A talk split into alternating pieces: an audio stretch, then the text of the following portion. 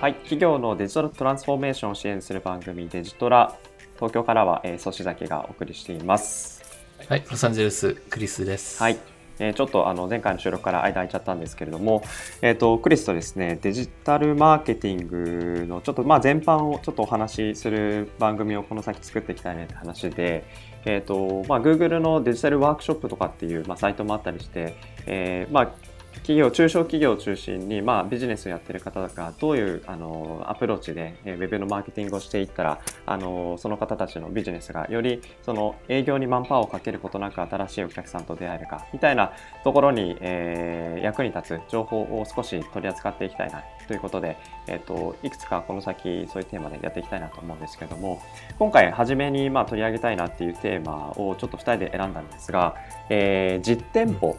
実店舗向けの広告って、えー、どういうアプローチがあるのかなっていうのをちょっと、まあ、今回扱ってみたいなと思っています。で、実店舗ってあの、まあ、カフェとか飲食店とかそういうあのいわゆる食べログとかに載ってきそうなそういう店舗形態もありますし、あとは、まあ、ホットペッパーとかで、えー、ビューティーサロンとか、えー、あとはヨガスタジオとかそういった、まあ、店舗を持つえー、そういった、まあ、ビジネスをやってる方がどうやってそのユーザーに新しく自分のビジ、ビジネスをやっている場所、店舗を知ってもらうか認知してもらうかっていうところの、あのウェブのマーケティングのやり方としてどうなのがあるのかなっていうのを、えーとまあ、いくつかテアプローチとして、え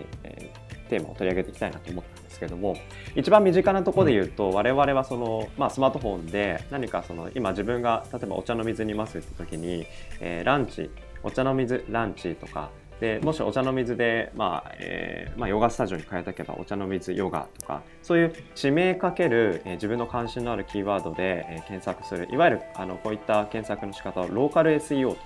いうふうにあの言われるんですけども、このあたりってどういうふうに、まあ、最適化するとか、最適化するっていうのはその検索で上位に出すためにどういうアプローチがあるのかとか、あとはそこにまあ検索に紐づいてローカル エスイーオー のキーワードに紐づいて広告を出すみたいなこともあると思うんですけれども、その広告の出し方ってどういうやり方があるのかなみたいなところ、そのあたりについてお話をしたいなというふうに思っています。で、えーとはい、どうですかね、そのアメリカの方でもこのローカル エスイーオー っていうところは割とその実店舗向けの広告の、えー、一つの何でしょう、えー、アプローチとしてテーマとしてあの重要視されているとか、もしくは Google マップとかであのよく出てくるサイトってこういうあの口コミ情報が多いよねとか、なんか工夫してるところって普段あのサービス利用していて気づくところとかってクリスの方であったりしますか？そうですね、まあ多分 エスイーオー 的な概念は日本とあまり変わらないと思うんですよ。その要は情報をあの明確にマークアップして、要はあの Google が持つガイドラインのもとに自分の会社、お店の情報をこう整理整頓してインターネットに出すみたいな、そういうその取り込みっていう部分では Google は結構ちゃんとしたスタンダードを持ってるんです。そこら辺は変わらないですね。ただ消費者の観点からどうやって日々お店の情報を探してそこにたどり着いてるのかっていう、そういうコンシューマージャーニーっていう概念ですよね。いやそのそう要はマーケターがよく使われる言葉なんですけども、そのどうやって自分のお客さんがそもそもそこのお店にたどり着いたかっていう、そのあのストーリーですよね。あのストーリーっていうかその旅ですよねジャーニー。まあサーチエンジンはあくまでもその中の一つであり、でなんでそれが大事かっていうと、みんな多くスマ多くの人はもう今の時代スマホで検索して地図でそこに行く。で地図検索せずに、検索した結果から地図にもうすでにリンクが届くから、それをポチッとクリックすると行ける。でお店が開いてる開いてない、レビューがいいのか悪いのか、写真を見ていく感じがいいのかとか、ある意味全てのその役に立つ情報を Google とか整理してくれるんだけども、アメリカの場合はやっぱ Yelp とか日本でいう食べログあれた、うん、食べログみたいな感じのやつがすごく人気があります。 Yelp っていうサイトなんだけど、まあアプリでこう検索するとそのユーザーのレビューが結構そのまま出てくる感じですよね。まさしくその Google のマイビジネスで登録したで Google でお店を検索した結果に、まあ、似たような感じで出てくるかもしれないけども、 Yelp の場合は、まあ、昔からあるサイトだから結構情報がリッチっていうことですよね。うん、なるほど。あの同じようなその情報がリッチの、まあ、状態にするっていうアプローチで Google の、まあ、マイビジネスっていうのも結構僕はあの食べログももちろん使うんですけども、最近はあまりその食べログを使うことは実はちょっと頻度僕自身下がっていて、なんでかっていうとあの Google マップで検索をしたときに結構写真が充実してたりとか、口コミも結構あのここ いちにねんくらいは増えてきていて、でレーティングとかも食べログと同じようなレーティングがついていたりとか、あとはあの混み状況ですよね。あの以前 Google マップのお話をしたときにその ジーピーエス 情報でその場所に今人がどれぐらい集まっているのかっていうのを合わせて混雑状況とか見えるっていう、結構包括的な情報が見えるっていう意味でその Google マップ上で、えーまあ、飲食店を探すみたいなことを結構僕自身最近してるんですね。であのーうん、そういう観点で言うとその Google マイビジネス、あ店舗の営業時間とか、えーまあ、店舗の名前とか、えーまあ、料金メニューとかっていうのをいろいろ登録するんですけれども、まあ、あの実店舗を持つにあたってもちろん Yelp とか食べログとかっていうのも、えー、と大事だし、あとは結構ベーシックなところで Google マップあのほとんどの方が多分使ってると思うので、ここにちゃんと情報が出るっていう風にあのしておく、かつそこに口コミをたくさん集める、あのレビューレートの高い口コミとか、あとは綺麗な写真、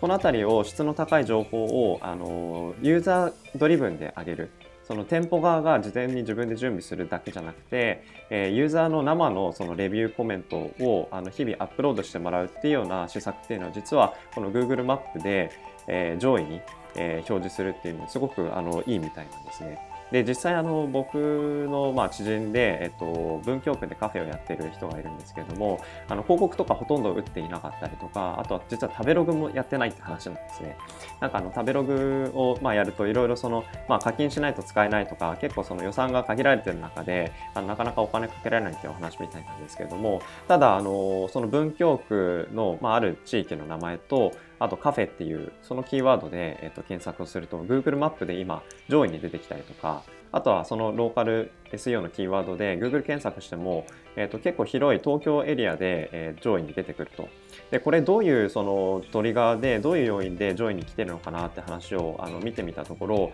写真の質がですねかなり高いんですね。 iPhone でパシャッと撮ったようなサイトあの写真でも結構、まあ、クオリティは最近は高くなってきてるんですけども、あの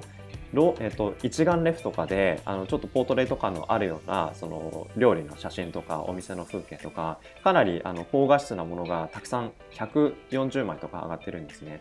であのこれよくよく見てるとあるその特定のユーザーさんであのたくさん写真を上げてくれてるんですよ。でこれはお客どうやらお客さんみたいで、えー、かなりそのお店を気に入ってくれていて、しっかりと 写, 写真の質も高いものをあの高い頻度でアップロードしてくれる、まあ、あの必ずしも一人じゃないんですけれども、こういったそのかなりロイヤリティの高いユーザーっていうところが情報ソースできちんとその口コミが上がっているという状態を作っているっていうのが、実はこの Google マイビジネスがあのアルゴリズムとして評価しているんじゃないかなっていうのがあって、えーとまあ、キーワードで言うとあの、まあぶんぶんえー、とに庭、庭カフェとかそういう東京庭カフェとかそういうふうに調べるともうファーストビューで出てくるんですね。でこれまでって結構 エスイーオー をあのきちんとやりましょうって話だったんですけども、 エスイーオー で必ずしも上に取らなくてもこういう Google マイビジネスとかを通じたその Google の、えー、マップ上での、えー、と表示順位とか、あとは、えー、スニッペットで出てくるようなカード形式でランキングの上部分に出てくるとかあってくるんですけど、そういったところで、えー、と表示するっていうのも必ずしもその エスイーオー の順位に依存しない部分できちんと表示するっていうのが実はあの地道な作業ですけども、結構あのーえー、集客に役に立つんじゃないかなっていう意味では、結構この Google マイビジネスっていうのは一つの、あのお金をかけずに、えー、と低コスト低予算でできる一つの施策なんじゃないかなって実は最近ちょっと思って関心を持っています。そうね、僕この前 Google マイビジネスを見てちょっとあの一つ二つのポイントキーポイントがあります。っていうのも あのあくまでもこれは Google マップとはあのまたちょっと一つ違う仕組みなんだよね。っていうのもここで何を Google は求めてるかっていうと、あのビジネスがきちっと情報を Google に渡すことで、そのユーザーがなんかこうピザ屋検索したりとかした時にちゃんとした情報をちゃんと Google のサービス、どのアプリからでもちゃんとした情報が見れるっていうことですよね。で Google マップっていうのはあくまでもその情報が返ってきた結果、そこに行くためのある意味手段がアップで、その多分 Google マップで検索しても Google アプリで検索してもちゃんとした情報を出すようなことで、多分 Google の検索上で、要は Google サーチですね、 Google アプリ、マップじゃないアプリよ、そ, そこで多分ビジネスを探すユーザーが多いんですよ。僕結構 Google マップで探すの嫌だから、あの例えばまあ具体的な店分かるときは Google マップ行くよ。だけど例えば今この会社の周りにある日本食屋っつって今日調べたのね。そしたらラーメン屋が出てきたの、全然知らなかったので、それってあのあ美味しそうなラーメン屋だしっていうことで見ると、あのロケーションっていうのが、要はそのサーチエンジンの結果地図が出てくるけども、あくまでもそれは Google のサーチアプリで、でその何時に人が増えるのかとか何時に空いてるのかメニューとか全部わかるわけよ。さっきそしてザキさんが言ったようにね。そうで Google マイビジネスの面白いところは、その仕組みとしては、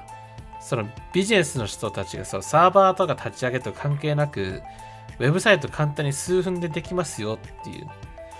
であのなんか情報をアップデートしたい、ブログみたいな投稿したかったら、あの投稿っていう機能もありますよ。で Google アナリティクスは全く全然違うデータ、その例えばこのあなたのビジネスが Google マップで検索されたのか、それともサーチで検索されたのかなのかとか、そのそのサーチされた方法で Google アナリティクスだとさ、サーチエンジンから何人来たとかっていう感じだけども、この何をもって興味でこのビジネスに来たのかっていうのが分かる。で、あとそのアクションだとか、その地域、Google マップ、その実際ルート、どのルートを使ってそのお店に来たのかっていうデータも分かる。そのだからある意味、その本当のリアル店舗の中で、携帯電話ってそのトラッキングされてんじゃん。その自分、前回、前回のエピソードでも見たけどさ、その自分がさ、何時何分どころを通ってきたとか分かるじゃない？そうで、どのアプリから検索されたのが分かるから、である意味そういうのを分かることで、あの自分のお客さんの、あな文京区のここから来てるんじゃんとかさなんかあの六本木でなんか映画見た後になんかこの人たちラーメン食べに来てるのかなみたいな、そうなってくるとそこの広告とかさ、いろんなビジネスのそういう、あのあ飲食なんかこう飲み屋さんにの後にラーメンに来るんだって分かれば飲み屋と提携して何かするとかさ、ある意味そういうインサイトが得られるっていうことで、そのそのパッケージがいいなと思った、うんうんうん、その Google マイビジネスが、うんうんうんうん、今ってそういうなんかパッケージにするみたいなところのデータ連携って結構今データ自体は店舗ごとに持ってるじゃないですか。そこの連携とかまではちょっと今時点だとまだそこまだいけてないって感じだけど、そういう可能性もあるよねってところなのかな。まあ何の問題解決するかっていうのは、多分スモールビジネスたちっていうのは多分ウェブサイト欲しいけどなんかどうやっていいか分かんねえとかさ、めんどくさいとかマネージしたくないとお金払いたくないとかってことでしょ。だから Google としてはよりより正確な情報を、世界の情報を得たいから、こういうのを数分でお店のサイトができちゃうよっていうことで、そのハードルを少しでも還元するっていうことで、まあ、ある意味敵作ってるよね。あの敵作ってるっていうか、さっき言った食べログ、Yelp みたいなサイト、Wix だとか Squarespace とか、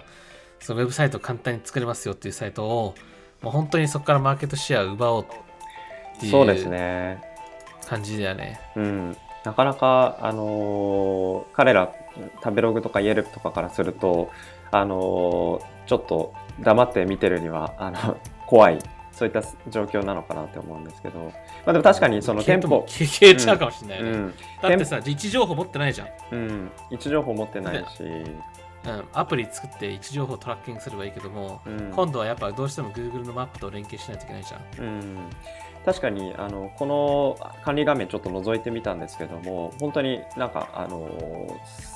ウェブサーバーを立ち上げる必要とか一切ないし、普通に Facebook を使うような感覚で画面であのいじって、それで入力して、それで登録してみたいな感じで、本当にミニマムでかけたらじゅっぷんかからないぐらいでこの店舗の情報っていうのをあの入力してアップロードすることができる。これはもう本当に、これでデータが網羅的に集まる状況になったら、あのそういった飲食紹介サービスをやっているところは、あのユーザーがなかなかアクティブユーザーが伸びなくなる状況っていうのはもしかしたらあるんじゃないかなと